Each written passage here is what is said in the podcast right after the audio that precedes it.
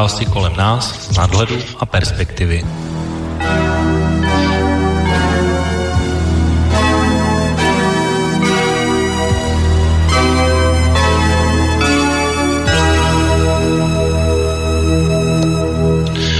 Dobrý páteční váž, vážení posluchači, od mikrofonu vás zdraví Intibo, u další relace Intibovo okénko a vítám vás u dnešní relace, která bude podle mě velmi zajímavá, speciální a trošku jiná, než jste zvyklí, hned z několika důvodů.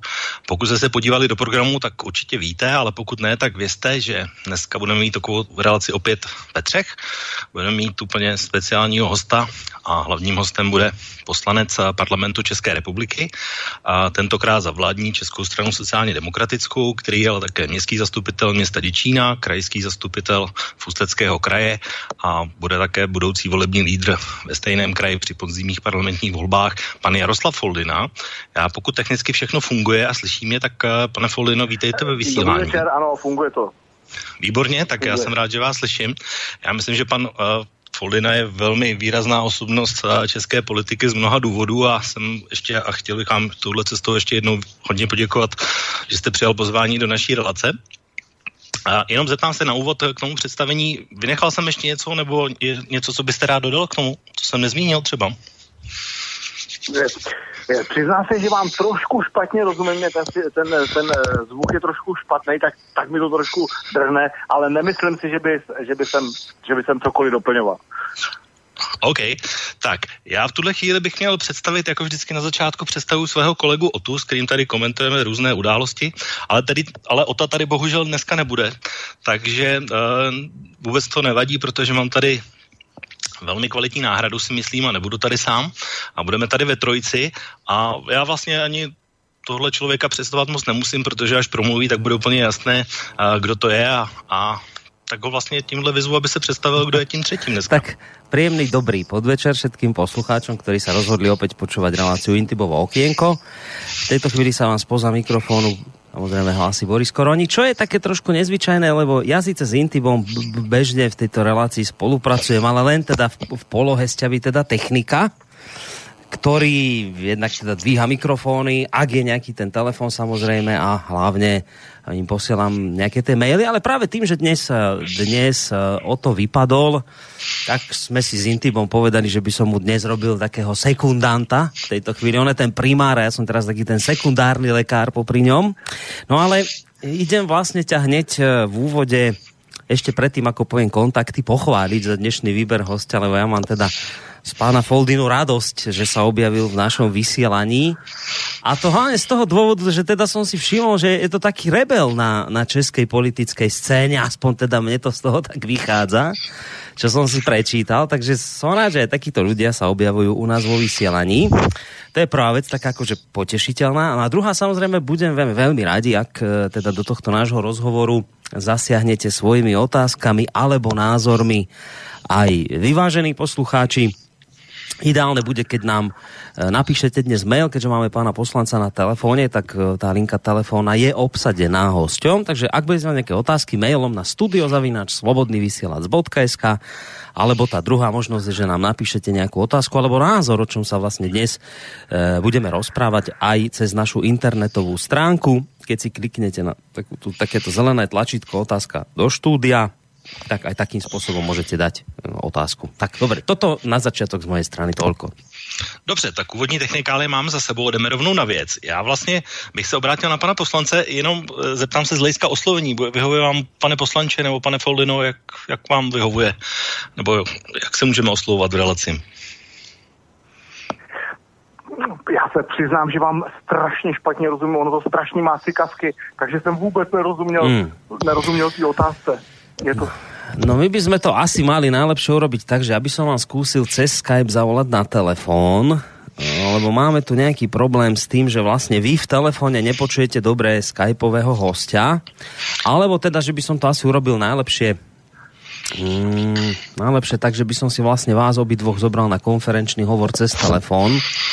Toto by bolo asi úplne najideálnejšie riešenie, uh, lebo presne sa udialo toho, čo som sa vlastne obával, že, e, že jednoducho nebude nám celkom fungovať to spojenie telefon versus, versus Skype.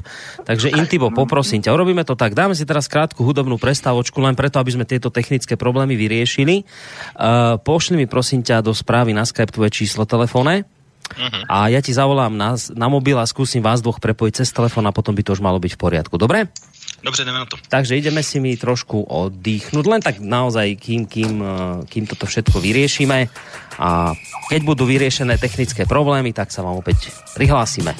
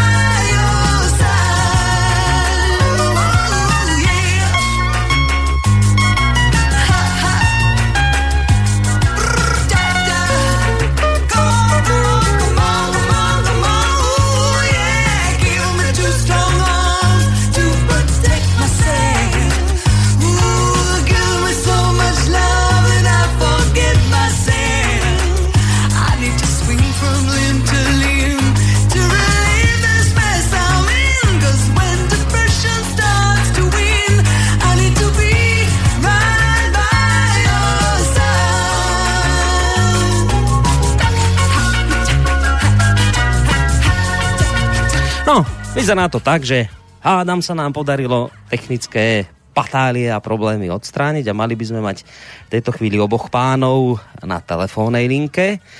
Tak spomínaného pána e, poslanca Foldinu, ako aj Intiba. Ideme si zistiť, že či je to naozaj tak. Počujeme sa, páni? Halo? se dobře, já teda slyším dobře v této chvíli, lépe než předtím. Výborně. Já taky slyším dobře. No výborně, takže můžeme jít na to, obaja ste už na linke telefónej. Platí to, čo som povedal, ak e, bude z vašej strany, vážení poslucháči, nejaká otázka, dnes telefonicky nie, iba mailovo na studio zavináč slobodnyvysielac.sk. Tak, môžeme ísť ďalej. Tak, já, já vlastně, když jsem se připravoval na dnešní rozhovor s panem poslancem, tak vlastně jsem se chtěl vrátit hlavně k, k největší události sociální demokracie letošního roku a to byl ten předvolební sjezd nebo volební sjezd, který zvolil dvěma třetinami hlasů premiéra Sobotku znovu do funkce a tím ho postavil do funkce volebního lídra. Ale bohužel, nebo bohužel, zkrátka situace se někdy vyvine tak, než si člověk myslí, protože s okolností včera a hlavně dneska, pokud eh, sledujete česká média, tak se rozhodlo další kolo já už bych řekl snad i války mezi právě premiérem Sobotkou na jedné straně a ministrem financí Babišem na druhé. A určitě by byla škoda, pokud pan poslanec nás slyší, že bychom se nevěnovali tady té věci, která v tuhle chvíli hýbe českou politikou. Já vlastně i tu kauzu mm, takzvaných Babišových dluhopisů, která je tou rozbuškou, už jsem tady rozebíral v některé z předchozích relací a, a mohl bych tady o ní mluvit, ale my ji známe a posluchači také znají, pokud tu, tu relaci poslouchali. Ale nicméně Včera se zdálo chvíli, že už opravdu dochází k odvolání Andreje Babiše z vlády jako ministra financí, ale vlastně nikdo neví, tak jak teďko ta situace je, tak eh, pane poslanče, abych se chtěl vlastně na začátku zeptat, eh, vy k tomu určitě máte blížší náhled, nebo jste blíž k dění, než jsme kdokoliv z nás tady v tuhle chvíli, tak eh, vlastně jak tu aktuální situaci čtete vy a co se vlastně děje? No, já si teda ten komentář asi bude velmi skromný, protože eh, přiznám se, že ani my, poslanci eh, sociální demokracie, v této chvíli tak dost dobře nejsme informováni o tom vývoji, eh, jak probíhá ta diskuze uvnitř ve vládě mezi, mezi eh, panem premiérem Sobotkou, naším předsedou, a mezi panem vicepremiérem Babišem, předsedou Hnutí Ano. Ty informace máme, řekněme, v této chvíli stejné, jako jsou v médiích. To znamená ta diskuze mezi, mezi, mezi, mezi představiteli, ty odpovědi, vlastně ta medializace naplno, naplno je, je otevřená a není nic jiného, co bychom jakoby věděli na my navíc. To znamená, této chvíli i my očekáváme, jaké, jaké rezumé z toho přijde, jaké dostaneme informace z vlády, na čem se, na čem se prim... A potom budeme k tomu zaujímat uh, stanovisko. Přiznám se, že neznám žádné další tajnosti.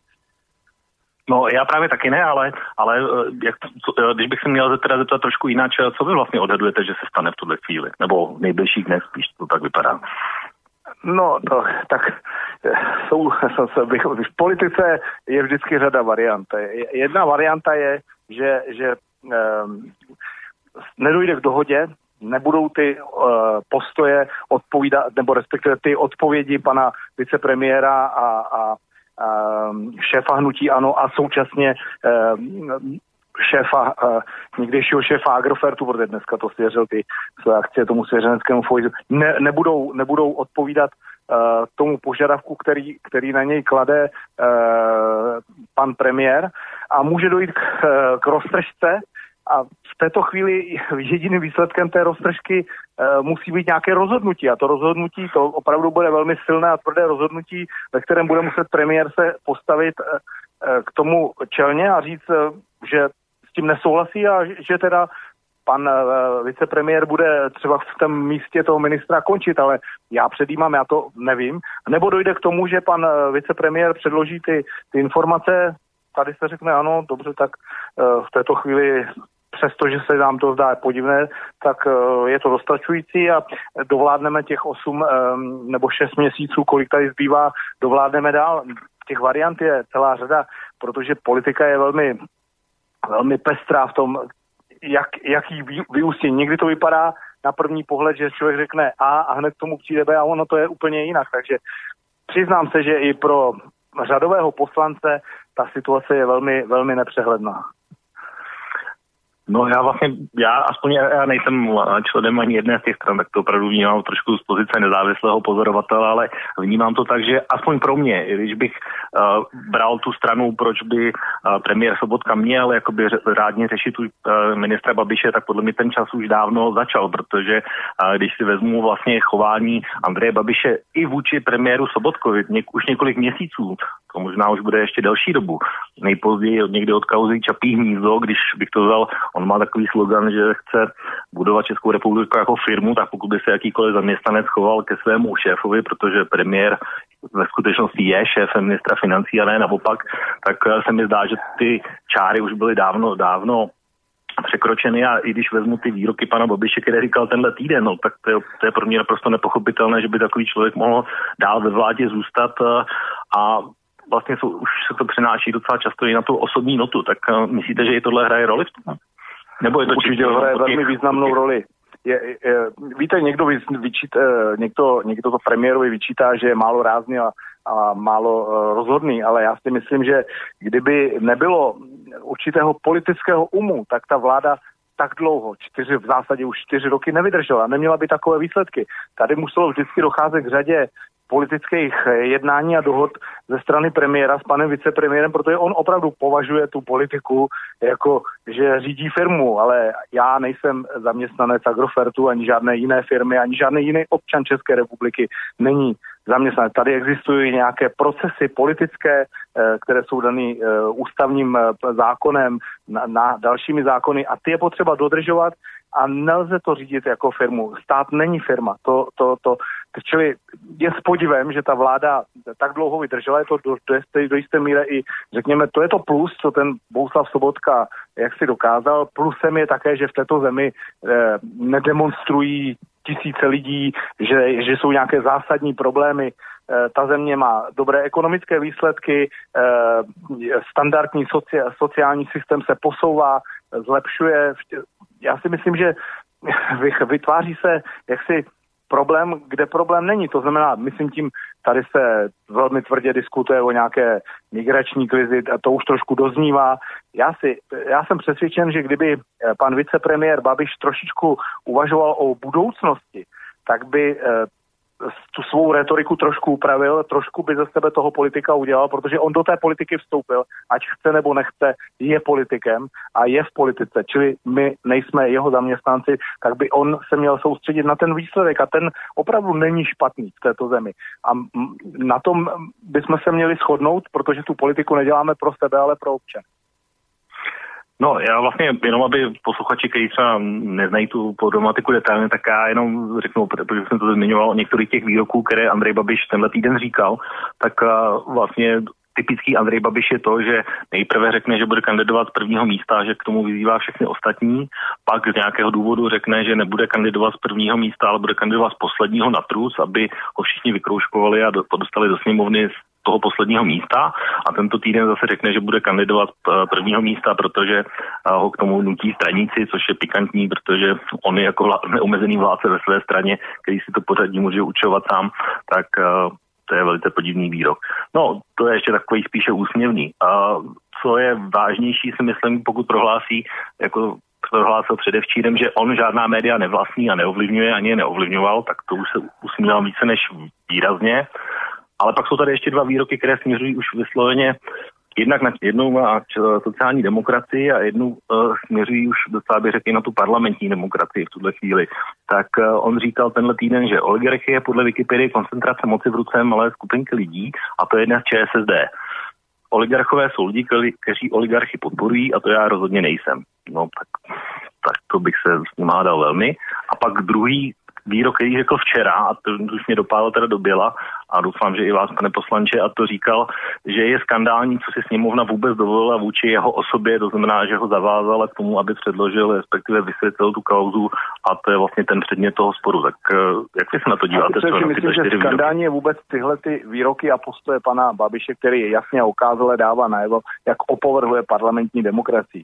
A víte, to je, to je dost jakoby nebezpečný, když sledujete člověka, který je, jakoby řekněme, velmi silný, mocný člověk, finančně silný a finančně mocný a stává se i politicky mocný, který vám jasně dopředu říká a ukazuje, že opovrhuje demokratickými e, nástroji, jako je parlament a jde do dalších voleb jako v této chvíli podle prognoz jako lídr, tak to, to jak si to můžou být také je, velmi složité okolnosti po těch, při těch dalších volbách. Jestli by takto postupoval vítěz politický, politického soupeření, a řekl by, vlastně to je, to je žvanír na ten parlament, tak to přerušíme, budeme se tady scházet jednou za čtvrt roku a dáme si bomboněru místo peněz, protože všichni budeme chodit robit a přestaneme kradnout, tak to si myslím, že začíná být docela nebezpečná situace v této zemi a pan vicepremiér by se nad tím měl zamyslet. On, on je jednoznačně je to výrazná osobnost na tom, obcho, na tom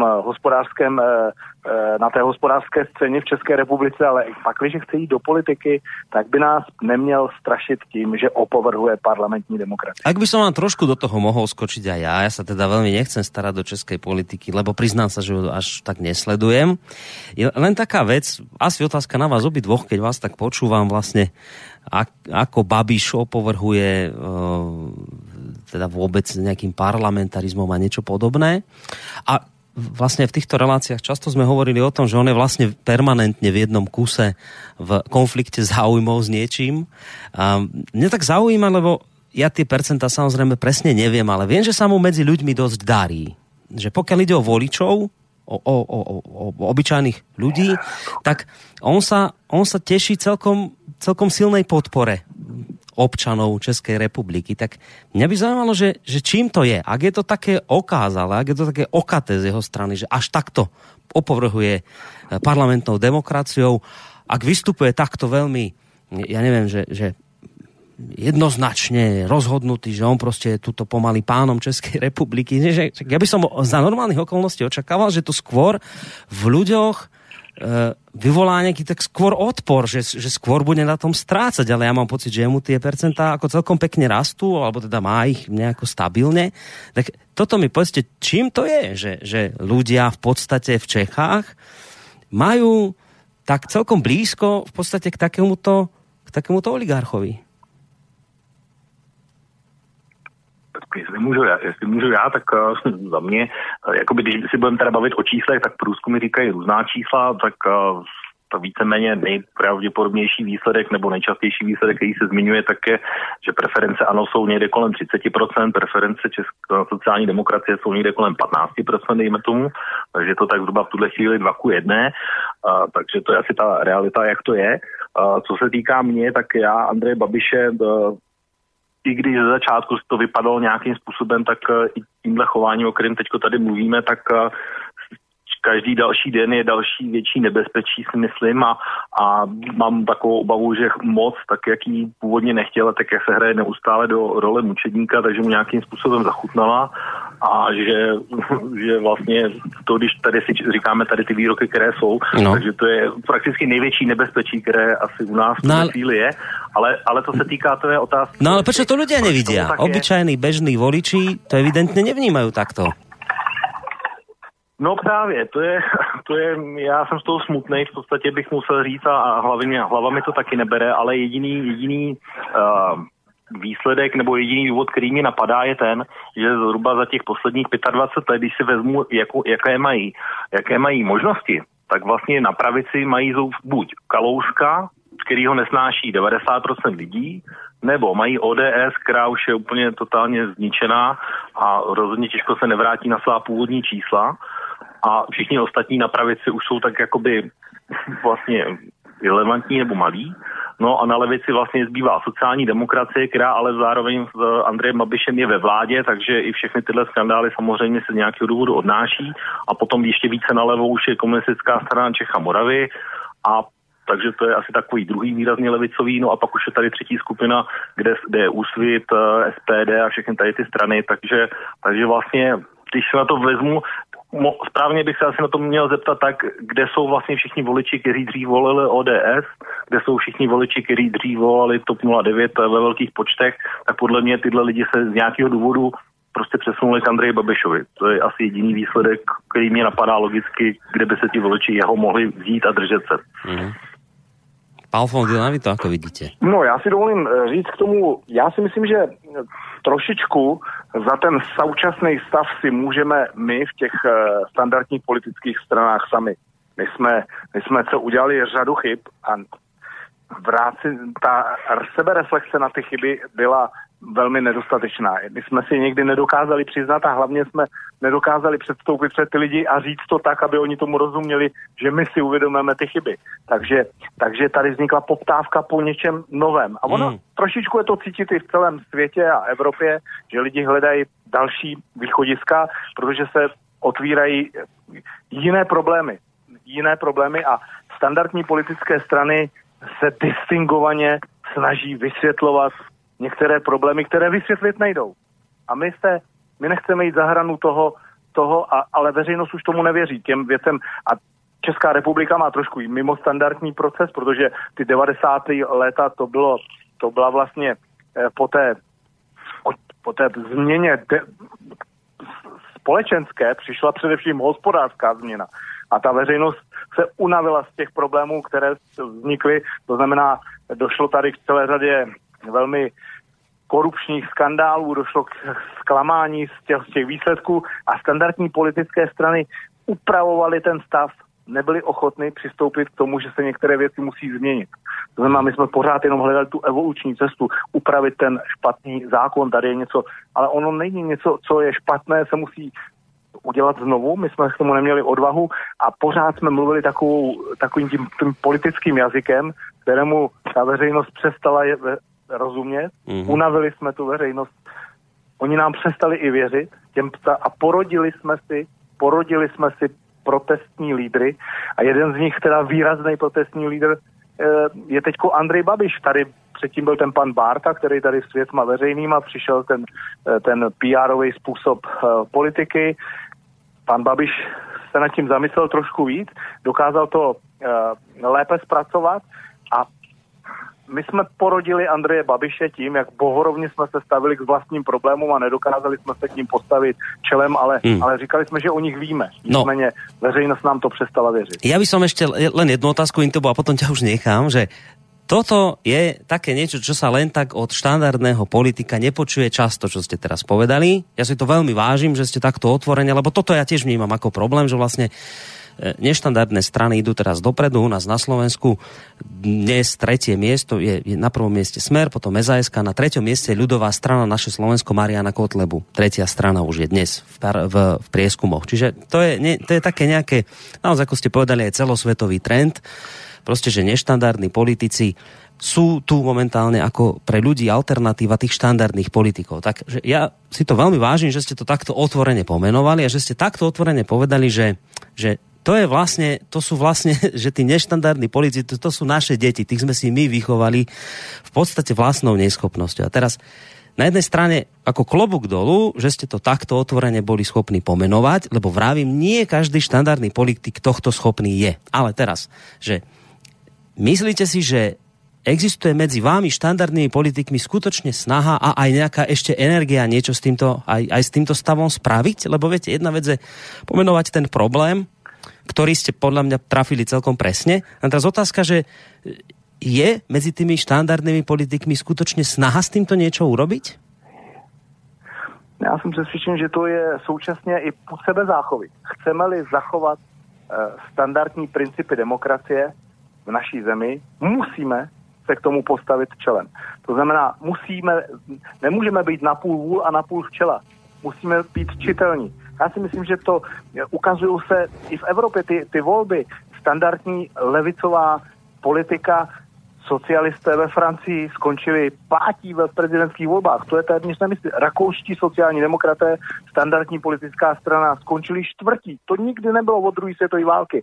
My, jsme, my se k tomu musíme postavit čelem a začít nazývat problémy, které problémy jsou, eh, problémami tak, jak, jak to jak tomu rozumí občan. My jsme se věnovali příliš detailu, my jsme odešli od těch záhlavních zásad, já teď musím mluvit za sebe, za, za sociálního demokrata, za levicovou politiku. My jsme odešli od těch levicových základních principů k takovým liberárním principům. Já, pro, promiňte, pro někoho to možná bude hrozné, ale já říkám pseudolevicovým, prostě začali jsme se věnovat. Já netvrdím, že to není důležitá záležitost, ale hlavní záležitost v levicové politice je starost o lidi, kteří žijí ze vlastní mzdy.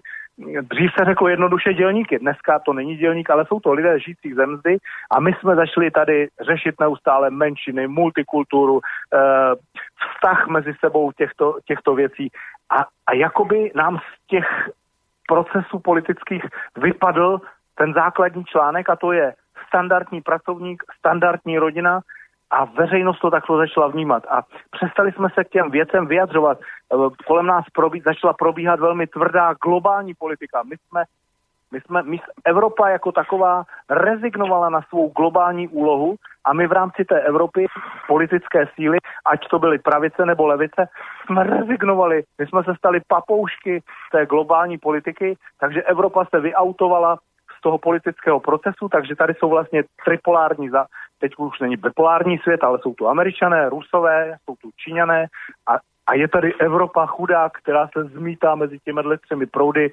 papouškuje něco, co někdo říká a ono se to projevuje i do těch e, národních politik. My vlastně e, bojujeme v rám, teď došlo k takovému národnímu obrození v celé Evropě, přichází národní obroz, všichni si začínají uvědomovat, že jsou vlastenci a tak dále. ale my jsme se k těm věcem nedokázali postavit čelem a vznikají protestní hnutí, poptávka po jiných politicích a to je důvod toho, kam jsme se dostali. A já si myslím, že si to teď uvědomujeme. Tady pan premiér Sobotka na sjezdu, nebo předseda můj na sjezdu říká, musíme jít doleva. Já jsem vždycky slyšel předtím, musíme, jsme ledos, levostředová strana. A to je ta deformace. Jaká levostředová strana? Jsme vlevo nebo vpravo? Žádný prostě a my, jsme, my teď jsme si to uvědomili. Už to říká i předseda sociální demokracie a současný musíme dělat levicovou politiku. Pro někoho to je něco, co je to naprosto nepředstavitelné. Někdo nás nebude mít vůbec rád, ale na druhé straně budeme srozumitelní pro ty voliče, kteří nás rádi mají. A těch je 60-70% v každé zemi. Konsumentů levicové politiky je většina v každém národě. Jenom jim to musíme říct a oni nám musí věřit. No, já jsem rád, že to pan poslanec říká takhle. Já možná bude si tě připravím. Uh, poprosím, jestli by si mohl, protože já pro dnešní relaci jsem si připravil několik takových uh, vstupů, které padly také vlastně na tom volebním sjezdu. A mm-hmm. jedním z hostů docela výrazným byl uh, slovenský premiér Fico. Uh, a říkal tam vlastně některé věci i z těch, uh, které teďko pane poslanče říkal. Tak já jsem připravil, tak bude si prosím tě připrav Mám. ten první zvuk. Ten první, hej, o mzdách. Toho, těch, těch různých výroků pana uh, premiéra, ale já jenom ještě dořeknu, vy, vy jste zmiňoval uh, vlastně francouzské volby, jo. Uh, to je přesně takový případ, který je z tohohle týdne a pro mě, uh, pro mě uh, protože různí lidi se na to dívají různě, ale pro mě symbolem těchto uh, francouzských voleb není ani tak Macron, ani Marine Le Pen. Pro mě symbolem francouzských voleb je uh, takové srovnání mapy, které vyšlo, myslím, na stránkách francouzských novin Le Monde, který vlastně srovnávali takzvanou volební mapu, kde ještě před pěti lety uspěl François Hollande, která byla tak jako plná růžových, eh, růžových pokrsků, kde vyhrál a kde byl úspěšný. A pak srovnali tu stejnou francouzskou mapu vlastně s letoškem, kde jejich, eh, kde jejich kandidát Benoît Hamon vyhrál a ta byla úplně prázdná. Vůbec, vůbec tam nebyl ani jeden jediný okresek, kde by uspěl. Jo? A to je vlastně takový symbol pro mě přesně tady těch problémů, o kterých se bavíme. Ale pusme si teda toho Roberta Fica, co on říkal a, a Dobre, tak ideme na zvuk číslo 1. To je Robert Fico, ktorý bol nedávno v Českej republike práve na zjazde ČSSD a hovoril okrem iného toto. Tak si to poďme vypočuť. No, ešte raz. Chcem predovšetkým zdôrazniť, že keď sa krajine darí, je našou povinnosťou prenášať dôslednejšie výsledky vysokého hospodárskeho rastu, a perspektívy do peňaženiek našich ľudí. Jednoducho musíme tlačiť viacej na platy, musíme viac tlačiť na životnú úroveň ľudí, musíme ešte viac približovať životnú úroveň na Slovensku k životnej úrovni Európskej únie. Ak to nebudeme robiť, ľudia nás nebudú voliť len preto, že v tejto krajine je stabilita, perspektíva a že v podstate môžeme sa vnímať ako nejaké oázy pokoja. No, dáme aj ten druhý zvuk hneď, Intibo. Můžeme, můžeme i ten druhý určitě. Dáme, dám hneď aj ten druhý k tomu, takže opäť Robert Fico. Žijeme v komplikovanom čase, pretože na jednej krčnej tepne mám piatich novinárov, na druhej mám piatich polobláznov a predstaviteľov opozície. Politická korektnosť sa stala v tomto prostredí bohužiaľ prejavom slabosti. Ak proti nám stojí extrémisti a poloblázni, zabudnime na to biblické, že kto do teba kameňom, ty do neho chlebom. Ja hovorím, kto do teba kameňom, ty do neho dvoma kameňmi. Proti nám často stoja súperi, ktorí netušia, čo to je demokracia vo vlastnej strane. My máme na Slovensku politickú stranu, ktorá má štyroch členov. A tieto strany sa bez akéhokoľvek problému uchádzajú o mandát a o riadenie štátu. Áno, robíme aj chyby, kto nakoniec chyby nerobí. Ale ak prestane fungovať politický systém založený na štandardných politických stranách, a príde systém individuálnych bláznov, polobláznov, autoritatívnych ľudí, ktorí netušia o tom, o čom je demokracia, tak pán Boh ochraňuj nielen Slovensko, ale podľa môjho názoru aj celú Európu.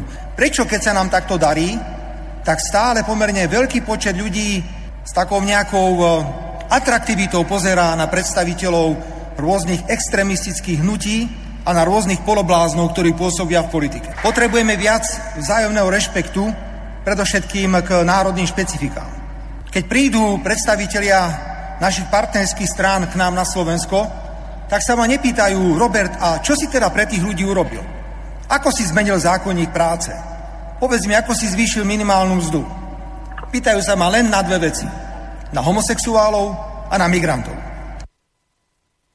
Tak, tak to byl Robert Fico, asi ideální, ideální pro porovnání je uh, Boris v tuhle chvíli, protože, protože je to přece jenom slovenský premiér, ale já vlastně on tam citoval hodně věcí, pane poslanče, který vy jste říkal. Uh, mě z toho, když bych měl vypíchnout něco, tak ono se i to srovnání nabízí vlastně, proč, uh, když to řeknu jednoduše, když se podíváme na, na preference, a už jsme to zmínili na začátku, že ty české sociální demokracie nejsou tak vysoké, ale premiér Fico je pořád, i když se to mnoha lidem třeba nelíbí, tak pořád má a to určitě bude, bude vidět. No ten má teraz v apríli v apríli mal teraz, keď robili prieskum, tak v nejakých 27,10%.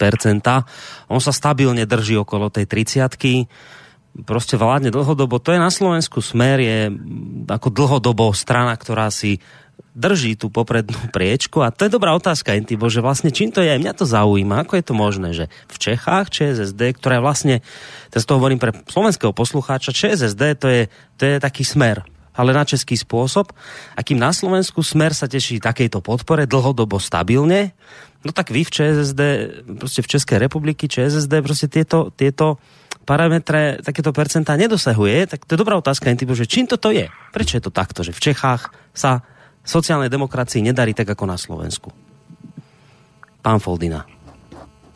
Eh, takže to na mě, tak eh, já si myslím, já, já samozřejmě ty slova Roberta Fica plně pod, podepisuji, já ho mám rád jako politika, je, je to razantní, smysl, srozumitelný levicový politika a, a o tom to, o čem, eh, o čem on hovořil, o tom to prostě je. Jestliže se daří, tak prostě musí se dařit i těm, co to HDP tvoří. My se tak rádi chlubíme, jak roste HDP, ale musíme také vytvořit podmínky, aby z toho HDP měli podíl ti, co ho tvoří, to znamená ti zaměstnanci. A já se domnívám, že my jsme k tomu zatím tak dostatečně razantně nepřistoupili a to, to bude tím předmětem té volební kampaně nebo toho programu pro budoucnost, to to, to Česko eh, pro budoucnost, jak, jak sociální demokracie říká, ty minimální mzdy, které tady v Čechách jsou, jsou menší než na Slovensku, kdy řada německých firm velmi progresivně eh, investuje v České republice, protože se jim to třikrát vyplatí jako, jako investovat eh, do, do svých fabrik v Německu, protože mzdy v České republice jsou na takové nízké úrovni a my jsme to a to je ten problém. V 90. letech jsme to udělali takové zvykové právo. Vytvořili jsme podmínky, říkali jsme tomu, že vytváříme konkurenční prostředí v Evropě a, a umožňovali jsme zahraničním firmám, aby vydělávali na tom, že v České republice vytváří eh, prostě eh, takhle bezprecedentní nízké mzdové prostředí a z toho roste eh, ta, ta, ta velká nespokojenost. Já si myslím, že to je jedním z hlavních jakoby motivu té, další, té levicové politiky a my jsme tomu nedokázali říct dost. My jsme se k tomu nedokázali a teď, protože je to, je to mm, otázka bytí a bytí, teď jsme k tomu, eh, jak si nějakým způsobem přistoupili, eh, ta minimální mzda se neustále zvedá, ale my, my prostě složitě prorážíme přes tu minulost, kdy nám veřejnost přestala v ty, ty věci věřit. My jsme se k tomu, eh, my jsme se k tomu odhodlali v této chvíli. A já si myslím, že je důležité, aby si lidé uvědomili, že oni nás posílají, běžte pryč, to říkám slušně, oni to říkají i jinak lidi, je si potřeba říci, že ve chvíli, kdy ta sociální demokracie z té politické scény, z té vlivné politické scény se stane tou marginální silou, jak nám někteří přijeli, tak největší problém vznikne především pro tu veřejnost. Ta veřejnost, která žije z těch eh, z těch uh, výdobytků té politiky sociální demokracie, z těch levicových výdobytků, aniž by si to uvědomili, že ráno, ráno posílají své děti do školy, že ty děti jedou za nějakou, za nějakou cenu do té školy, že, že pravicové politické strany, a ta diskuze nedávno byla v parlamentu uh, o, o nějakých sociálních zákonech, a oni nám říkají, vy prožíráte peníze tohoto státu. A já jsem se přihlásil do té debaty řekl jsem, podívejte se v roce 2011, když tu byla největší hospodářská krize, která probíhala, tak v této zemi vzniklo 17 tisíc nových dolarových milionářů. 17 tisíc lidí. To znamená, vy jste prožrali ty výdobytky tého, toho hospodářství tohoto státu ze 17 tisíci svými kamarády a my, my teď zvedáme sociální standardy, zvedáme mzdy, zvedáme důchody My to ano, prožereme s deseti milionama občanů této země. Oni si totiž ty peníze produkují. Tím způsobem my k tomu musíme přistupovat, abychom přesvědčili veřejnost, že stojí za to volit sociální demokracie. Já si myslím, že v této chvíli ta sociální demokracie se o to jakoby snaží, vedení sociální demokracie přehodilo to kormidlo, ale říkám, složitě, složitě přesvědčujeme lidi, eh, že to tak bude, že to není jenom figura, protože spolu, opakuji, my jsme zodpovědní za to, že se tady spolu s těmi pravicovými politickými, že se tady narodil Andrej Babiš. Borisy? No, můžeš, můžeš, Intibák, máš otázku, kludně. Dobře, já, já bych trošku navázal, já vlastně uh, přesně to, o čem mluvíme, tak uh, já vlastně, když uh, zase se vrátím k tomu sjezdu, tak právě pan Foldina tam měl takový kandidátský projev, když kandidoval na místo předsedu, tak vy se tam citoval takový populární, populární, takové heslo, které, které vlastně, s kterým přišly odbory, které se jmenuje Konec levné práce, která vlastně navazuje na tohle.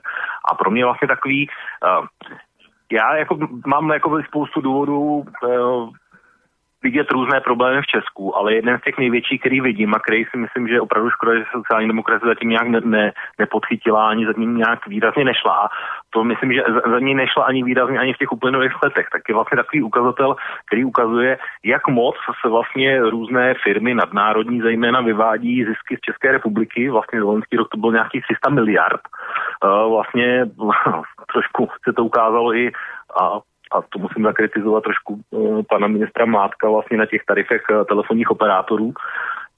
A to je vlastně hřiště sociální demokracie, takže to je asi jeden z takových dalších minusových bodů, ale, ale když jenom si vezmu to číslo, jak je absurdně vysoké a stále stoupá, tak vlastně i tady je obrovský potenciál v tom, že já vlastně, když, i kdyby ten vývod těchto zisků byl o 100 miliard menší a ten, tyhle zisky se překlopily aspoň nějakým způsobem pracující, e, jako zaměstnance, tak vlastně je to 10 tisíc na jednoho občana České republiky. A to si myslím, že je tak obrovský, obrovský nárůst, eh, který nás vlastně přiblíží a to je to, co ty lidi nejvíce štve, eh, že vlastně ty mzdy jsou let kdy a v severních Čechách je to ještě úplně extrémnější, tak jsou vlastně třetinové, čtvrtinové, hrozně malé oproti tomu, eh, když přejedou někam hranici do Německa, můžu si porovnat ty stejná čísla.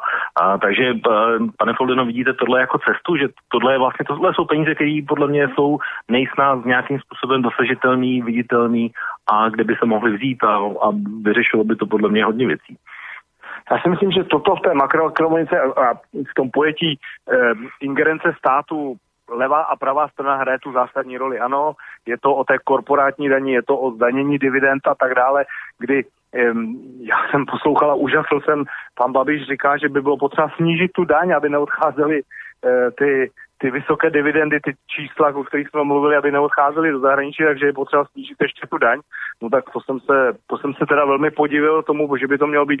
Ba naopak, je potřeba prostě to standardizovat tak, jak je to v Evropě obvyklé. Je prostě vytva- je zdanění těch korpo, to korporátní zdanění, vytváření eh, daňového prostoru v oblasti takzvané té Tobinovy daně z těch eh, těch ekonomických uh, transakcí, to jsou věci, které, s kterými by se měli financovat, financovat uh, kterou by se měla financovat sociální oblast. Víte, je potřeba říct, Evropa nebyla nikdy tak bohatá, jak je bohatá dnes.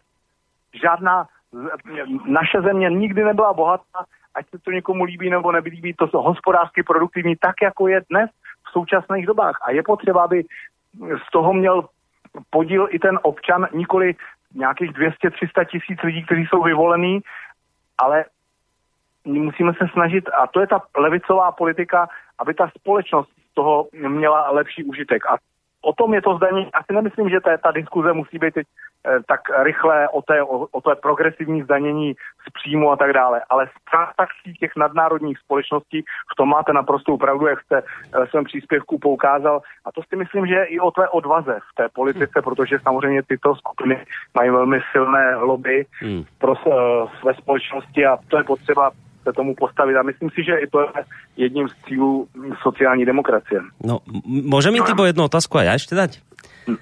Ne, určitě můžeš. No, e, ja len, keď sa vrátim možno aj k tomu zvuku pána Fica, on vlastne hovoril o tom okrem iného, hovoril o tom, že tá politická korektnosť je vlastne slabosť. A vy ste to hovorili tiež, pán Foldina, že, že my sme vlastne, keď ste hovorili tie chyby, ktoré ste urobili vy ako teda strana, vôbec štandardní politici, že, že nehovorili sme jazykom normálnych ľudí, nevenovali sme sa ich problémov a tým pádom práve preto potom ľudia hľadajú tu akoby alternatívu u, u strán neštandardných. A teraz tá moja otázka je, že dobre, vy vravíte, že akože s týmto treba niečo spraviť, tento stav nemôže, nemôže ďalej takto ísť, lebo že je to aj vlastne, ako hovoríte, o prežití, o, o, o púde seba záchoví týchto štandardných strán, takže niečo s tým robiť musia. Ne, lenže aj premiér Fico hovoril v tom zvuku, že, že tam, že keď sa ho niekto pýta o Slovensku, že čo dosiahol, tak nikto sa ho nepýta, že čo ste urobili dobre, ale že homosexuáli a neviem, čo povedal tu druhé, to je jedno. Ale proste, viete, že... Migranty. E, že čo povedal druhé? Migranty. Mi, migranti a, a homosexuáli. Viete, a my sme sa naozaj dostali do doby, do stavu, že my sme tu už dlho nediskutovali o tom, že napríklad prečo ja neviem, prečo si každý rodič nemôže dovoliť e, dieťaťu zaplatiť teplý obed v jedálni v škole. Tu sa proste za kľúčovejšie a dôležitejšie témy nastolili otázky napríklad že či dvaja muži môžu si adoptovať dieťa alebo nie. Alebo sme začali diskutovať práve že o migrantoch, či prijať kvóty alebo neprijať kvóty. Viete, že čo týmto všetkým chcem povedať je, že áno, na jednej strane niečo s tým chceme robiť, vravíte, ale na druhej strane máme tu silné mimovládne organizácie, predvážne zo zahraničia financované, ktoré tu nastolujú nejaké témy a a tými témami, ktoré oni nastolujú, sa riadi napríklad aj Európsky parlament. V Európskom parlamente, keď prídete do, medzi socialistov, tak tam sa považuje otázka, ja neviem, napríklad homosexuálnych manželstiev a adopcií detí za proste úplne bežná, tam sa už o tom ani nediskutuje, toto je proste uzavretá vec a keď tam vchádzate, tak s tým, že toto už musíte proste rešpektovať.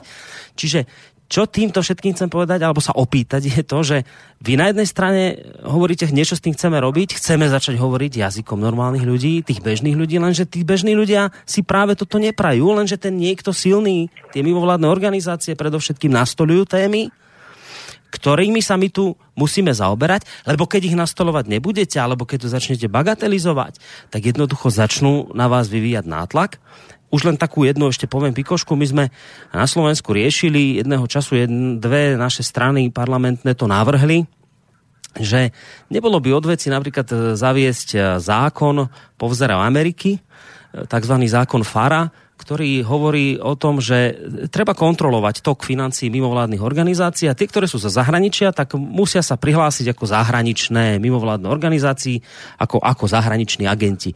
A keď som chcel túto tému u nás v rádiu otvoriť, ja som volal do relácie e, poslanca zo strany Smer a ten mi mimo, mimo mikrofónu, samozrejme len tak na telefon povedal, viete, túto tému my nebudeme môcť nikdy otvoriť, respektíve nastoliť ani u vás v rádiu. A vrajím, prečo však veď tie mimovládne organizácie do aj vám po krku nastolujú témy migrácie, téma homosexuália a, po, a také po, podobné veci. Však vám samým, samým by malo na tom záležať, aby sa sprehľadnilo financovanie mimovládok, aby nemali taký, takú neobmedzenú moc, ako majú teraz a tak. A on mi vraví, že viete len, Žiaden politik do toho nepôjde, pretože moc mimovládnych organizácií je dnes veľmi silná a vedia vyvíjať veľmi intenzívny, efektívny nátlak na politikov a vedia dnes už aj sa postarať o to, že ja neviem, že nejakého politika politicky zavraždia. Myslím tak, že akože ho proste odstavia. No tak, viete, že tá moja otázka znie, že ako s tým chcete niečo robiť, lebo to je pekné, že vravíte, že áno, my sme si to uvedomili, musíme s tým niečo, ale ako to chcete robiť, keď my sme v Európskej únii a Brusel dnes diktuje témy. On hovorí o tom, čo sa tu musí riešiť, nemusí riešiť, že, že do akej miery sú tu dôležité ľudskoprávne organizácie, témy ľudskoprávne a tak ďalej. Čiže vy sa chcete voči tomuto nejak vzbúriť, voči tomu tlaku, ktorý ide od Bruselu, alebo čo chcete robiť? Toto mňa zaujíma. Pán Foldina. No, já, já si myslím, že to je takové v této chvíli veřejnost, veřejnost, eh, taková ta politická veřejnost, která diskutuje na různých webech, tak velmi, velmi tvrdě otvírá otázku eh, těch neziskových organizací. Hm, politika, politické strany dělají jako, že to neslyší, ale hm, ty čísla, která, která, ty, která se tady zmiňují, to znamená tisíce tisíce neziskových organizací, miliardy peněz ze státních rozpočtů, které plynou, tak oni tady vlastně vytváří takový dální politický systém. Často uh, ty neziskové organizace uh, přímo či nepřímo vstupují a zasahují do politiky. A já si myslím, že to je uh, něco, co tu demokracii degraduje. Tak jako jsme se bavili na začátku o tom, že pan Babiš chce politiku řídit jako firmu a, a vlastně v zásadě odmítá parlamentní demokracii, považuje to za něco, co zdržuje, tak my tady vytváříme pseudopolitický systém, duální systém, tím, že tady vznikají jak houby po dešti eh, různé neziskové organizace, kteří, které vstupují do politiky, aniž by v politice byly. A já si myslím, že je potřeba se tomu uh, tématu velmi věnovat a je potřeba to nějakým způsobem uh, korigovat. Zejména se tam vlastně celá řada neziskových organizací má sídlo v zahraničí nebo je obsazena lidma z, z jiných států. Já si myslím, že je potřeba se tímto zabývat a čím víc budeme předtím houřit oči, tím oni budou více narůstat jim křídla, budou určovat, kdo je v této zemi dobrý, kdo je špatný, co je dobře, co je špatně a z vlastních prostředků té země budou vlastně vytvářet svůj nedemokratický, ne, mimo parlamentní politický systém. A já si myslím, že to je potřeba se tomu za, eh, tím zabývat a nebát se toho. No, nebát se toho, len viete... se toho v této chvíli bojíme. No to je to, viete, že, že však vidíte, čo sa deje v Maďarsku kvôli zrušeniu Sorošovej univerzity. Ja teraz nebudem riešiť, že, že do akej miery je to zo strany Orbána teraz čím motivované, len skrátka, maďarská vláda sa v tejto chvíli, ja to aspoň tak vidím, prostě legitímne rozhodla, že zavede nejaké pravidlá, ktoré budú napríklad hovoriť o tom, že môžu tam fungovať len tie univerzity zahraničné, ktoré majú sídlo aj v tej krajine, skadiaľ pochádzajú. Samozrejme, vyšlo z toho zákona to, že jednoducho tým pádom jediná e, univerzita, ktorá takto nefunguje, je, je Stredoevropská univerzita Georgia Soroša. A čo chcem povedať, že ale vidíte, aký je teraz vyvíjaný obrovský nátlak aj na Orbánovú vládu. Ten má momentálne v ulici, v ulici tamto, ja neviem, nejaké 10 tisíce demonstrantov. George Soros sa stretáva s, s, s Junckerom z Európskej únie. Idú, a oni dvaja sa rozprávajú, čo idú robiť s neposlušným Orbánom. Čiže ja sa preto pýtam, že, že áno, to je pekné, že poviete, musíme s tým niečo robiť, ale že, viete, vy keď s tým začnete niečo robiť, tak budete pod obrovským tlakom, podľa mňa. Budete pod obrovským tlakom mimovládnych organizácií, pod obrovským tlakom, tlakom Bruselu. Ako to vidíte v, v prípade Maďarska teraz v tejto chvíli? To je, to je otázka na mě? No, no na vás, že, že či si uvedomujete a, a, a či vôbec je skutočne nejaká akože politická aj, aj odvaha, snaha politikov prostě do tohto boja ísť, lebo ja to dnes prostě ja, vidím ja tak, že, že to je, môžete si podpísať ortiel smrti politicky týmto je, je, je to určitá nutnost. Já jsem ta, volání po občanské společnosti po listopadu 89 bylo naprosto správné. Tady v, této, v, té, v té předchozí době občanská společnost byla marginální záležitostí víceméně nechtěnou. Ale, ale zase bezbřehost toho, bezbřehost toho, že demokracie nebude mít nějaké pravidla, to znamená, aby jestliže po nás rekonstrukce státy chce, aby jsme zveřejňovali eh, jak státní podniky, jako je Budvar a, a státní firmy, eh, s kým uzavírají, jaké smlouvy. A oni sami nechtějí zveřejňovat, jaké smlouvy uzavírají oni. No tak to je jednoznačně ukázka toho, že to jde špatným směrem, že to je něco, co tu demokracii svým způsobem ohrožuje a je potřeba k tomu nastavit nějaká pravidla. Já jsem pro neziskové organizace, které se tady eh, jakoby starají o eh, děti ze slabších sociálních rodin, o neziskové organizace, které se starají o ochranu přírody, ale musí to mít nějaké demokratické pravidla a ty demokratické pravidla neurčuje, neurčuje diskuze eh, na billboardech, ale tu určuje parlament té země, ve které ty organizace sídlí a parlament naší zemi České republiky a poslanci České republiky nesou odpovědnost vůči svým voličům a neměli by se nechávat o, o jak si dehonestovat uh, nějakou billboardovou kampaní. Je pro mě to úplně směšná záležitost, když tady uh, čtu plagáty a billboardy, které podporuje pan Jančura, který chce, aby uh, střeva českých drah a do státních, státního dopravního podniku e, byly ukázány a on bude dělat ten svůj biznis na to. Já se musím tomu, tomu smát. Ne, musíme se tomu postavit a vytvořit pravidla demokracie. Demokracie má pravidla. Když něco nemá pravidla, to je anarchie a vyvolává to, vyvolává to politickou nestabilitu. Mintibo, můžeš jíst. Jo, jo. Tak jo. můžeme ještě pokračovat určitě v této diskuzi ještě chvíli, ale já zase bych se trošku vrátil zase zpátky do Česka, ono to má pokračování, protože když si Boris si zmínil tu Maďarskou univerzitu, tak hned den poté Andrej Babiš okamžitě nabídl, že univerzita bez problémů může působit v Praze a že mm-hmm. nemá vůbec žádný problém a že to mm-hmm. vítá, jo. Takže, takže to je takové české pokračování toho, jo. Ale uh, já ještě bych se zmínil vlastně, protože tak jak jsme se bavili zatím, tak uh, se zdá, že právě tady ta levicová politika je tak trochu v defenzívě hm. a já bych se chtěl zeptat ještě pana poslance na jednu takovou věc, uh, protože uh, pokud jste sledovali Českou stranu sociálně demokratickou, tak dlouhá léta to vždycky byl takový, sice jedna politická strana, ale byly tam vždycky taková dvě významná křídla, původně v podstatě Zemanovci, antizemanovci, potom Paroukovci, antiparoukovci, potom Haškovci a, zem, a Sobotkovci, ale teďko právě od toho posledního sjezdu se mi zdá, že se to nějakým způsobem mění, protože uh, takový ti kritici vlastně, kteří v úzovkách, kteří kritizovali Bohuslava Sobotku, tak vlastně jejich vliv se zdá, že už je úplně minimální a spousta z nich eh, oznámila právě od té doby toho sjezdu buď odchod eh, přímo z ČSSD, od, anebo odchod eh, z politiky vůbec. Uh, můžu jmenovat třeba pana Pejce, nebo paní Benešovou, nebo pana Koskubu, což jsou kolegové pana poslance. Uh, a zdá se, že to vlastně jakoby zůstává jenom na tom Bohuslavu Sobotkovi. Uh, pane poslanče, jak vy vlastně vnímáte to, že místo, kdy právě, že je ten paradox, který je pro mě taky docela důležitý, že vlastně v zemi, když, když se daří, že vlastně nemáme žádné krize, neva, ne, nezavalují nás tedy migrantů, tak jako v západní Evropě. Máme tady vlastně v podstatě takový klid, uh, není asi úplně žádný důvod, uh, proč propadat nějaké skepsy, ale proč tyhle politici, kteří by měli právě být uh, tím jakoby nositelem těch myšlenek a stát jakoby v jednom šiku právě předsedou, dělají pravý opak, že odchází. Máte to nějaké vysvětlení, proč? No, vy jste to řekl přesně. Na jednu stranu přesně jste zmínil jednu zásadní věc. Být nositeli nějakých myšlenek. Když bychom se řekli, že se tady střetávají nějaké myšlenky a jedni vyhrajou a prohrajou, tak, eh, tak já tomu rozumím a, a já s tím budu souhlasit.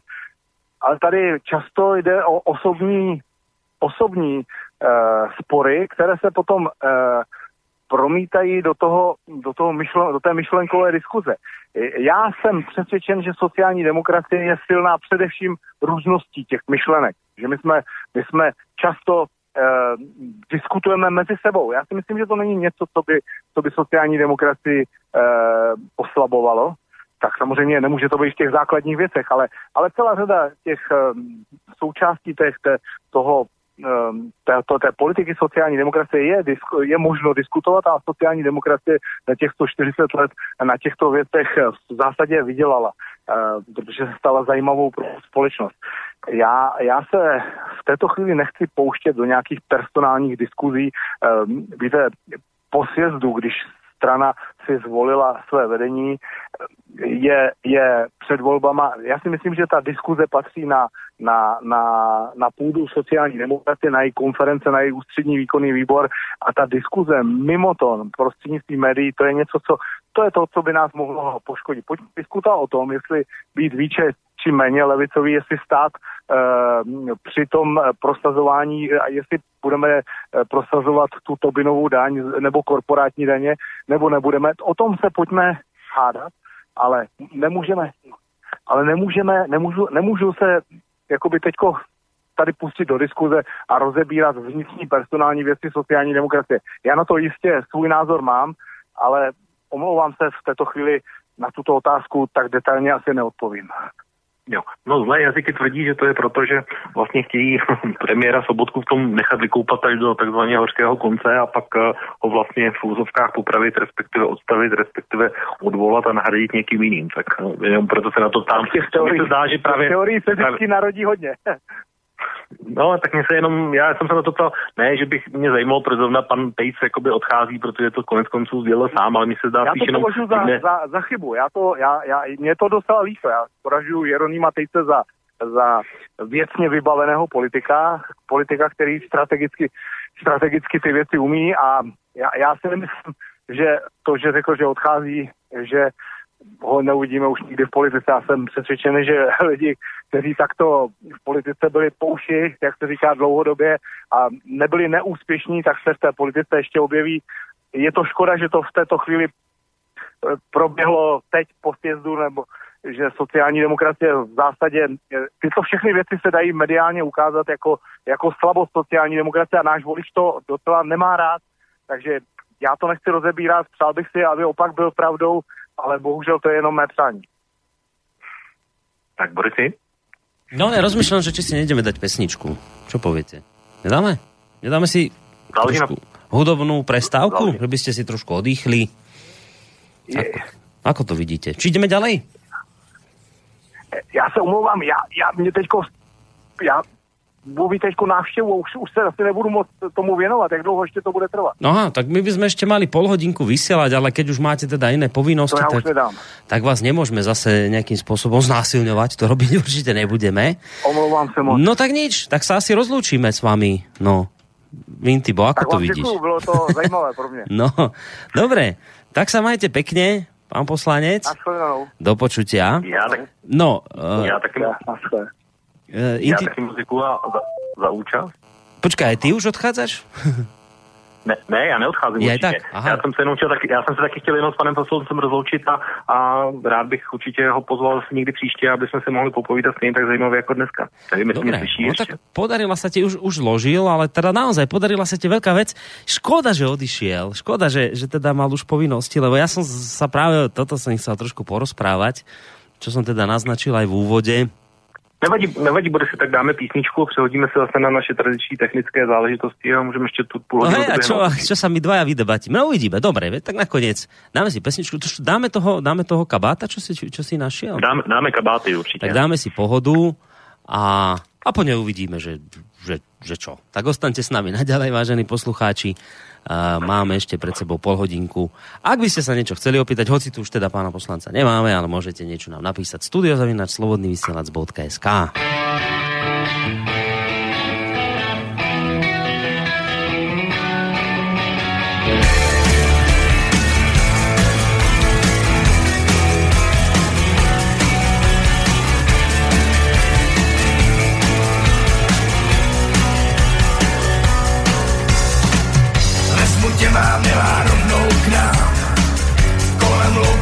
lesy, hej na bran Všude samá kráva, samej půl Máme kino, máme hospodu V obci všeobecnou pohodu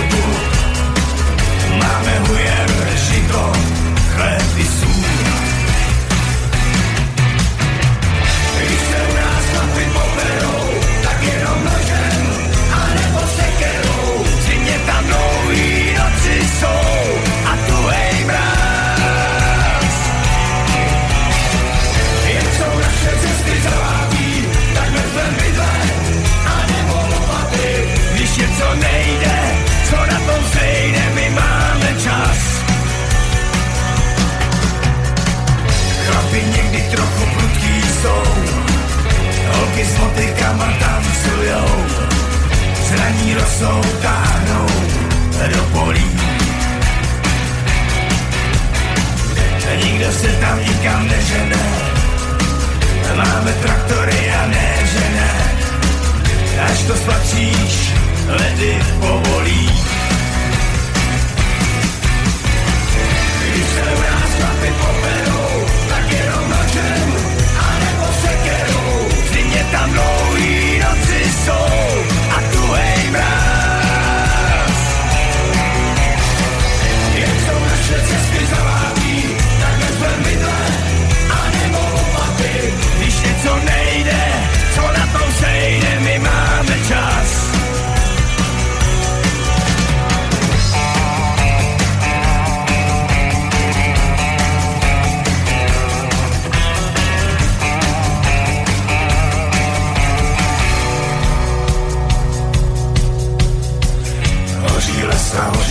Lesa, hoří věří velkostatek sousedů. To je smůla, drahá, podívej. Hasiči to stejně přejedou, oni si moc dobře nevedou. Schovej sirky, ať tě neviděj. Když se u nás chlapi poperou, tak jenom nožem, tam dlouhý noci jsou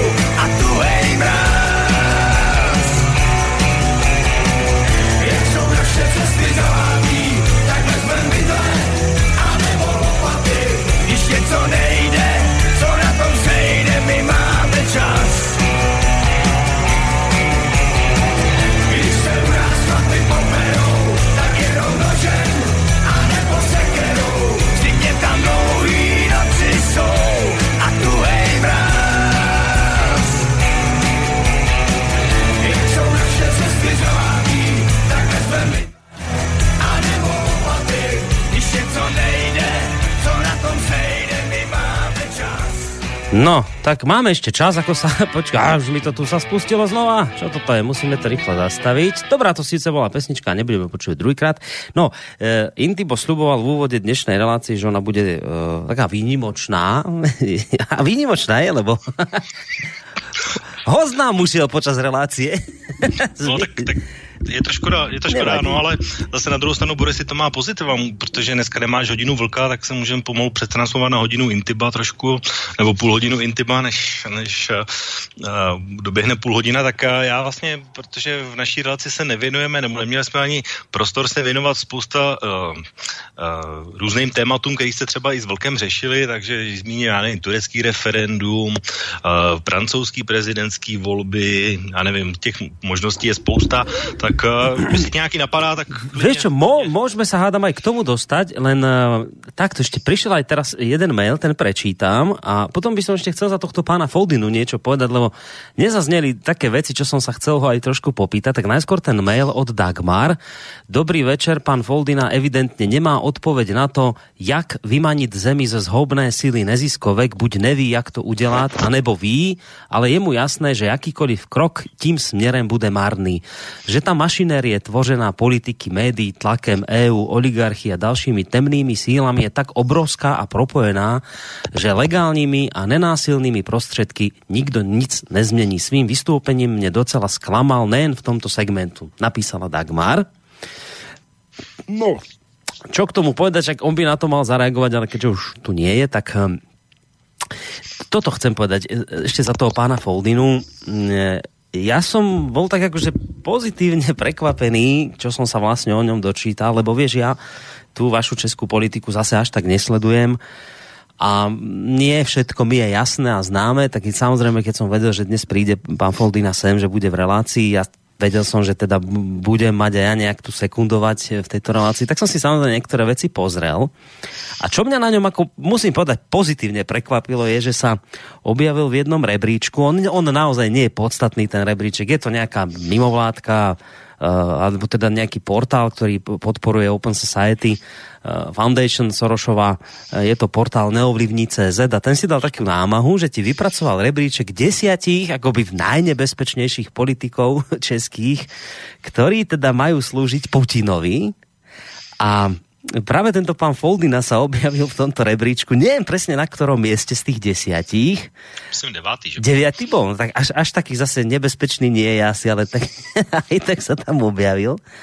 A teraz ti o ňom napísali, že prečítam ti, čo tam na tej stránke bolo, že dlouholetý příznivec prezidenta Miloše Zemana a zároveň predstaviteľ proruského krídla v sociálnej demokracii. Foldina je svojhlavým politikom, ktorý pravidelne budí rozruch svojimi názormi. Zrejme preto, že jeho rodina má korene v Srbsku, dodnes protestuje proti bombardovaniu Belehradu. Masakr 8 tisíc civilistů v bosenské Srebrenici v roku 95 zvádí na muslimy a Západ odmítá taktiež uznanie Kosova a v poslednej dobe sa v prípade konfliktu na Ukrajine stavia na stranu Ruska. No a pokiaľ ide o migráciu, tak on hovorí o tom, že, že migranti, ktorí sem idú, nie sú v, v skutočnosti žiadnym obohatením ani nič. A čo mu ešte ako proste vytýkajú, je, že sa ti, nie, to bol hádam, myslím, v máji minulého roka, e, keď Európou prechádzal taký ten ruský motorkársky gang, e, noční vlci, tak sa mal s nimi niekde ako, neviem teraz ako hej, hejtman, alebo čo, on bol hejtman, či čo on bol? Ne, ne, hejtman, no, byl, těch lidí je víc, protože s nočními vlky se uh, fotil hejtman Michal Hašek, jeho moravský hejtman. A to jsem si pomýlil, áno, Hašek, presne. No ale a, i tento to je jeden a pak ano. právě pan Foldina, ale on, on, není, on není hejtman, on je krajský zastupitel a je, on je ze severočeského kraje, takže no. z úplně druhého konce republiky. Ale tiež sa s nimi odfotil a viem, že bol z toho taký humbuk, však som pozeral aj, tu, aj ten, tú reláciu s ním, rádiožurnál a teda tá redaktorka tak ako to ťažko niesla, vieš, že... No tak já myslím, že to se zrovna s Vlkem rozebírali v nějaký ty hodně velká, že jste tam no. rozebírali právě rozhovor uh, Lukáše Dolenského s uh, právě s Michalem Haškem, jak ho tam griloval no, no. doslova, jak si to může dovolit a podobně, no. takže takže ano. To, no, no a počkaj, no. tak ty mi povedz, už teraz tu nie je, tak e, ty ho ako vnímaš tohto pána Foldinu? No, tak e, já vždycky ho vnímám tak, že já myslím, že on, e, protože to, to jsme nezmínili v té relaci, on vlastně kandidoval i v, na tomhle sjezdu, co byl, tak kandidoval vlastně na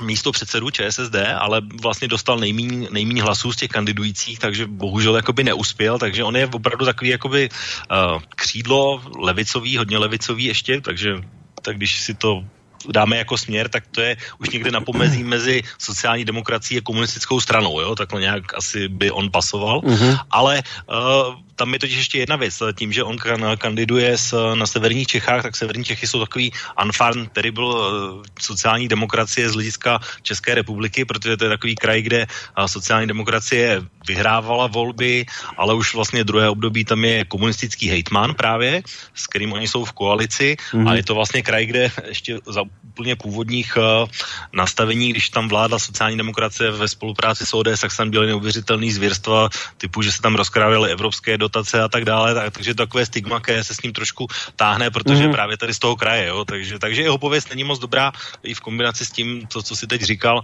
ale má to jiný důvody, proč třeba neuspěl na, na tom sjezdu, než, než jenom tohle. A je teda vašimi, vašimi médiami označovaný teda za toho proruského takého Víš, no, takého, tak, či, či to, to no, zase je, nemáš tak To já si myslím, že takhle nevnímám. Oni ho vnímají hlavně jako hlav, velkého Zemanovce, uh-huh. to znamená zastánce prezidenta Zemana a to spíš převažuje, než, než tady ta ruská karta. No a ako se ti pozdávali ty jeho dnešní odpovědi? No, já myslím, že, že jsme ho trošku přimáčkli párkrát, že, že jsme, se ho dostal trošku do úzkých, ale na druhou stranu přesně, jak psala paní Dagmar, některé odpovědi byly při nejmenším vyhýbavé, jakože ani on sám neviděl, jakoby, jak, jak z toho nějakým způsobem ven. A pořád jsem si říkal, no, to říkáš sice hezky, ale proč se děje sakra právě opak? No však toto, vieš, no, že, lebo to je to presne, že akože naozaj, ja to som myslel úprimne, ako je pekné počuť od politika štandardného, áno, my sme urobili chybu a dokonca z môjho uhla pohľadu aj správne pomenoval tie dôvody, prečo vznikli neštandardní politici, to tie je presne inak to isté, ako keď, to je cez kopírák, ako s médiami, vieš, keď, keď sa pýta niekto, že prečo vznikli alternatívne médiá, no už preto, lebo si mainstreamové médiá neplnili svoju povinnosti. Ja teraz tým nehovorím, že alternatívne médiá všetky fungujú úplne úžasne a že nemáme chyby, máme, máme ich kopec, ale, ale akože ale to, to nie je tak, že, že my tu máme problém, lebo vznikli alternatívne médiá, ktoré dnes idú po krku, ja neviem, mainstreamu. Nie, mainstream si stvoril alternatívu. To, to alternatívne médiá sú deti mainstreamu, ktorí si prostě neplní svoju úlohu. A ako cez kopírák je to prostě s politikou, že, že presne tak, ako aj on povedal, áno, tým, že sme prostě dlho, dlhodobo zahovárali problémy ľudí, že sme prostě v rámci nejakej politickej korektnosti nehovorili otvorene o veciach, ktoré tu sú problém. Áno, na základe toho nám tu vyrástli neštandardní politici a neštandardné politické strany. Čiže on správne pomenoval tie dôsledky a príčiny, čo sa mi páči.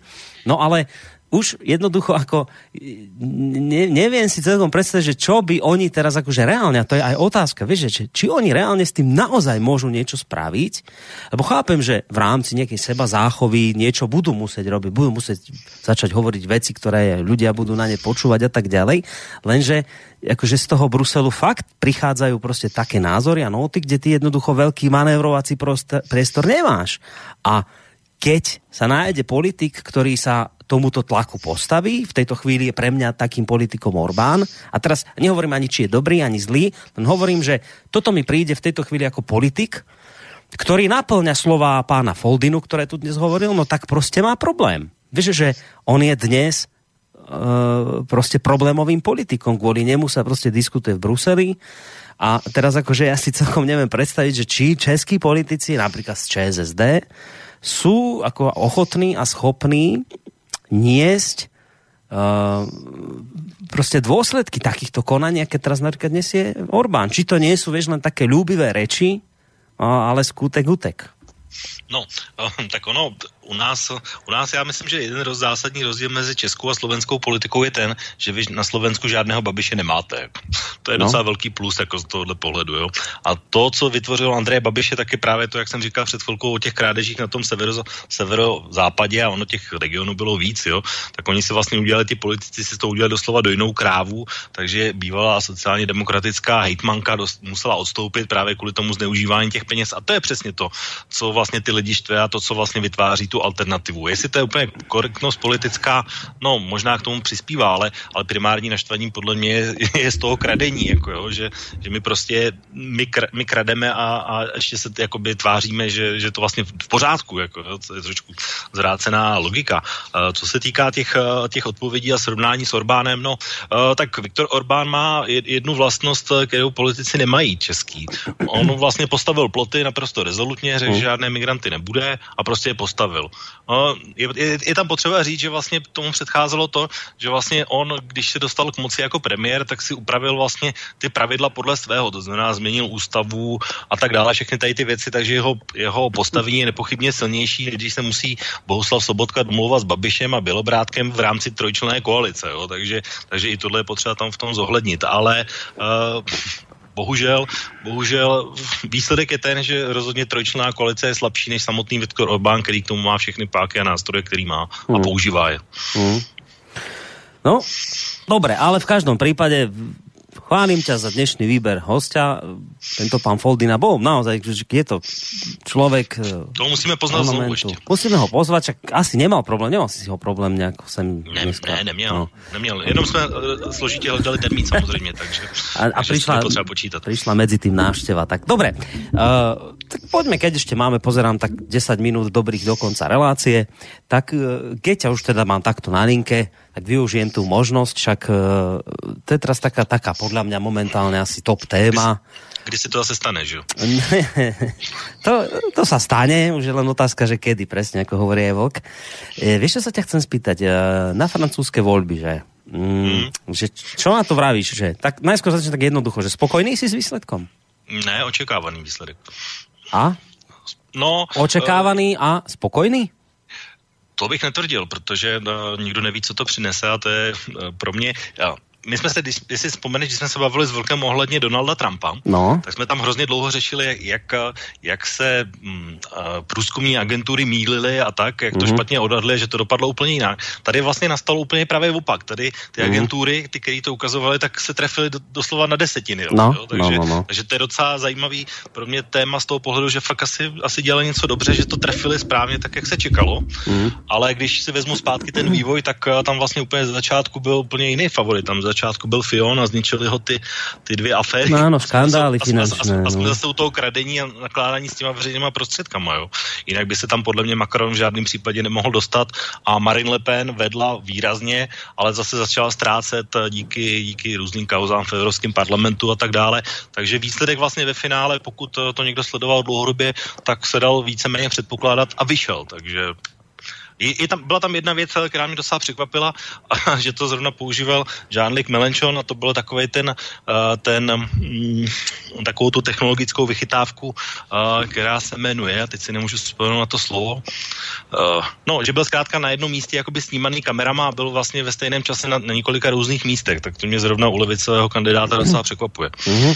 No, to bylo toto, hologram, či jak se hologram, to volá, hologram. A to jinak aj, myslím, Trump, ne, počkaj, nie Trump, ne, neviem, či v, ale asi v amerických voľbách tiež sa toto objavilo. No, neviem, ne, netvrdil by som to na 100%, ale viem, že tento hologram bol použitý. Uh, máme poslucháča na linke, ideme zistiť, že čo chce. Halo, počujeme sa? Dobrý večer, Prime. Dobrý večer, pán Lacko. Keďže máme takú voľnejšiu polhodinku, ja by som sa chcel vrátiť, ak dovolíte, o pár minút dozadu k tomu e, Sobotkovi a Orbánovi. jeden sa musí podriadiť e, koalícii, druhý môže vládnuť, dajme tomu, povedzme, takou pevnejšou rukou. Ktorá, e, ktoré, e, ktorý spôsob vládnutia je podľa vás e, vhodnejší pre dnešnú dobu? Skúste, skúste dať na toto odpoveď. No, dobre, záľudná otázka zaznela Záľudná, od záľudného poslucháča. dobre, Pekný večer, No. a vypočujem si to. tak ideme zistiť. Tak Borisi, co by si říkal, kdyby Fico vládl sám? No, už to znáte, že jo? My to známe, ja teda nie som určite priaznivec takéhoto, ale ja sa priznám, že ja som... Zopakuj mi tú otázku, čo sa spýtal. No, pan posluchač se ptal, jestli je lepší vládnout v trojčlenné koalici nebo je, a mít, uh, mít vlastně takové ty mezistranické půdky. Mm. No, teď to vidíš vlastně to, co máte vy teď, že tam máte uh, Slovenskou národní stranu Fica a Mm. uh, síť, teď už teda není síť, to už je taková děravá síť trošku, ale, ale dejme tomu. A nebo jestli je lepší, když tam má Viktor Orbán všechny kompetence Aha, k tomu hej. vládne a tak dále. No tak vieš, jak to je, že, že máš pre a proti. No tak keď, keď vládnu sami, tak uh, je, samozrejme, že im ľahšie prechádzajú návrhy, lenže tam je zase riziko, že tú moc môžu zneužiť. Keď je koalícia, tak proste robí, robí kompromisy, veľa razy proste program, ktorý voličom slúbili, ani nenaplnia. Ja, v- ja neviem, ja vôbec neviem na toto odpoveď. Ty na to máš odpoveď? Ja nemám, neviem. No, já kdybych si měl vybrat, tak uh, u nás v České republice už asi před, no, čtvrt, čtvrt, 15 lety někde na přelomu v Praze zvolila většina Praženů 52% ODS, která vlastně se dostala do té stejné situace, jako je Viktor Orbán, nebo v, jako je Kačinsky v, v Polsku. Mm-hmm. Když si vezmu výsledky, tak dopadlo to podobně, kradlo se v- úplně stejně, ať byla koalice nebo tak, takže v tom to asi není, podle mě. Mm. Ale já, když bych si měl vzít uh, jakoby ten systém, tak když se podívám do různých zemí, tak uh, spíše se překláním k tomu, že je lepší ta koalice, protože když si vezmu, jak jsem říkal teď Kačínsky, vůbec nesouhlasím s tím, co se děje v Polsku a jak, jak tam polská vláda prostě nakládá s opozicí, s médiama. Je to přesně to, že se snaží získat veškerý vliv. No, ono už je vlastně má, na, hlavně na ty veřejnoprávní. Když si vezmu Turecko, ostrašující příklad pro mě, jak jste řešili s velkým referendum, to je prostě, to je pro mě jako nepochopitelný, jak, jak může Turecko prostě, nebo Turci jakoby mu předat vlastně moc jako úplnýmu uzurpátorovi, který s tím bude nakládat, tak jak s tím nakládá poslední půl roku toho převratu. Uh, takže, takže to jsou takový ostrašující příklady třeba pro mě, takže pro mě je spíš lepší ta koalice, když už bych se měl vybrat. Mm. No, dobre. Uh, späť k tomu Francúzsku. Bude sa konať teraz druhé kolo 7. 7. 7. mája? Mhm. No. A teraz otázka, že, že je prehra Lepenovej jasná, istá a už v tejto chvíli neočkriepitelná? Ne, překvapím tě, že ne. Já jenom k francouzským volbám řeknu jednu věc, kterou, která bude i pro tebe novinkou, ale řeknu ji tady do éteru, protože uh, já vlastně k francouzským volbám chci určitě z o toho udělat relaci, mm-hmm. ale chci ji udělat ne teďko a, a dokonce ne ani po tom prvním kole, ale protože zhruba za dejme tomu tři týdy od dneška, já se vypravím na několik dní do Francie. Aha. Chci, takže, takže chci si to... Zase si to chceš zažiť na kož, napr, napriamo. No, hej, ten ono to nebude takhle, protože ty volby budou dřív, takže já, já tam budu až později, takže už to bude jako v té Také dozvuky tam ešte budú, vieš?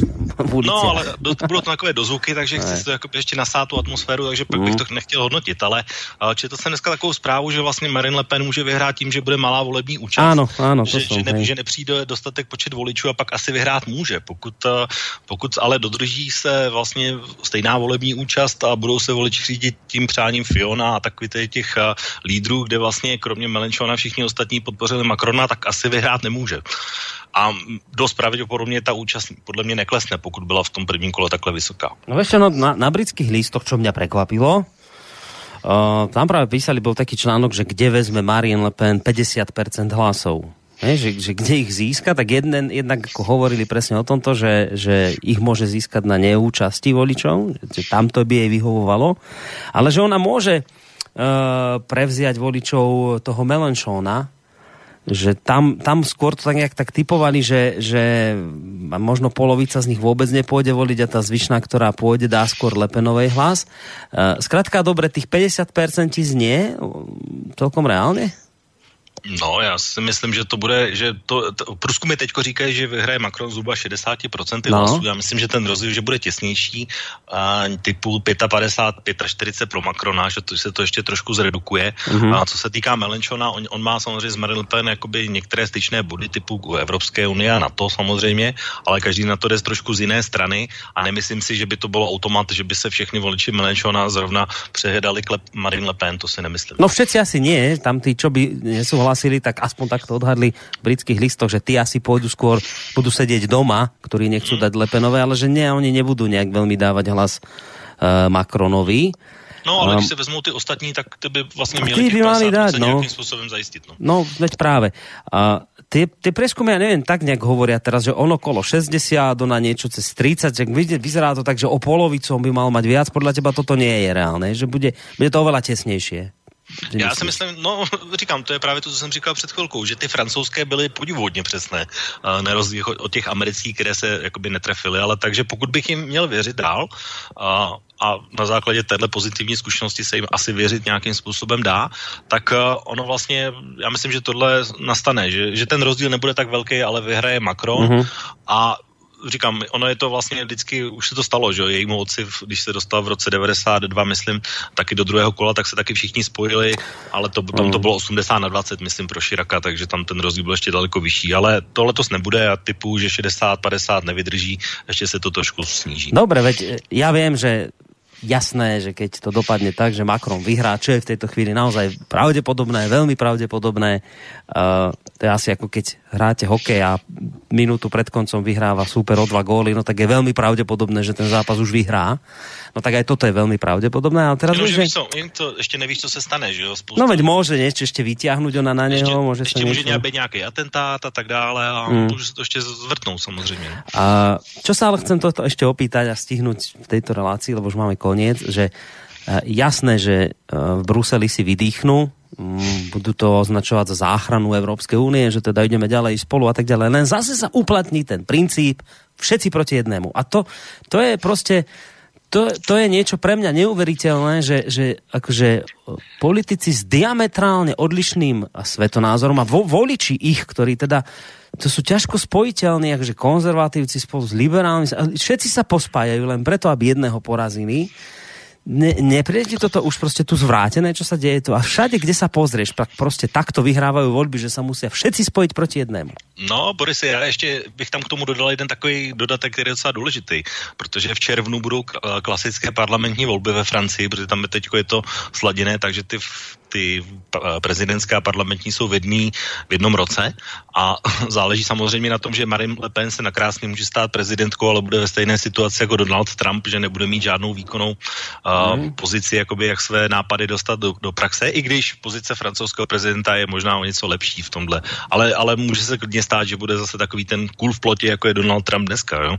To, je, to je jedna věc, co jsem chtěl. A jenom co se týká tady toho vyrovnání. No, já teda nechci rejpat, ale, ale vy vlastně na Slovensku to znáte. No ano, Si, tak ale samozrejme. vzpomeň, ale, ale vzpomeň si, když kandar, uh, kandidoval na prezidenta Vladimír Mečiar a Ivan Gašparovič, tak to bylo přesně to samé, že No. vlastně nikdo nebyl nadšený, že zrovna tyhle dva se dostali do druhého kola, no ale řekli, tak prostě Mečiara ne a radši budeme teda volit toho Gašparoviče. No. No, no my máme teraz ešte okrem toho aj v Banskej Bystrici teraz, alebo teda v Bansko-Bystrickom kraji takú situáciu podobnú, lebo tu zase kandiduje na post krajského šéfa, teda niečo ako vášho hejtmana, Marian Kotleba.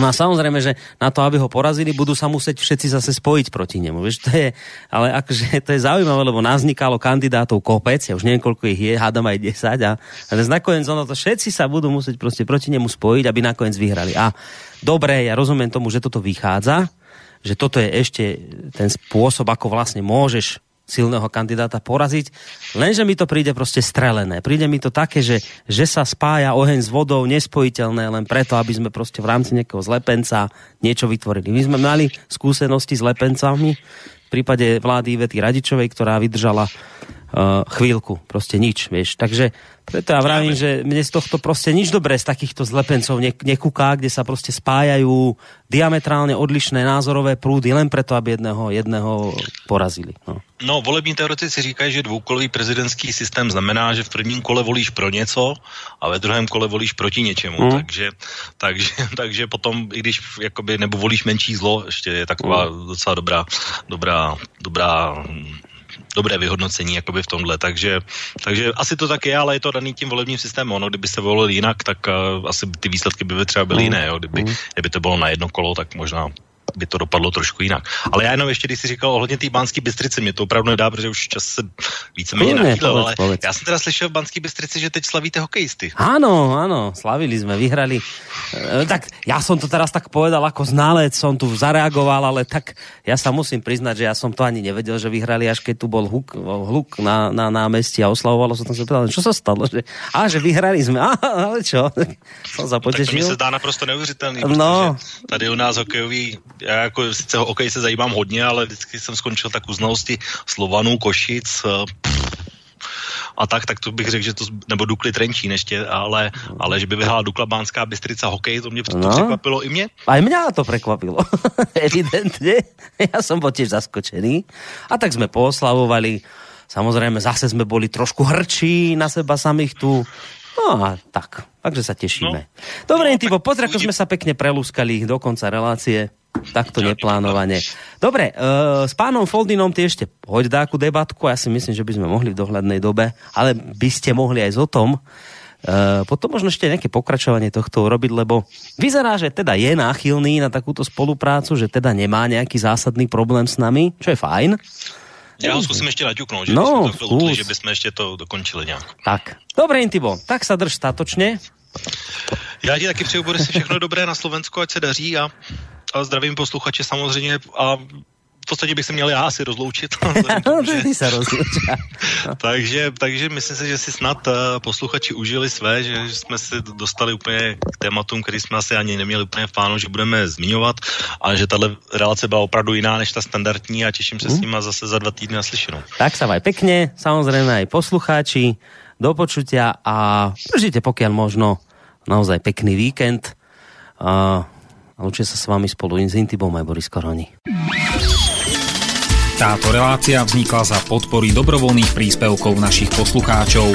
I ty sa k ním môžeš pridať. Viac informácií nájdeš na www.slobodnyvysielac.sk Ďakujeme.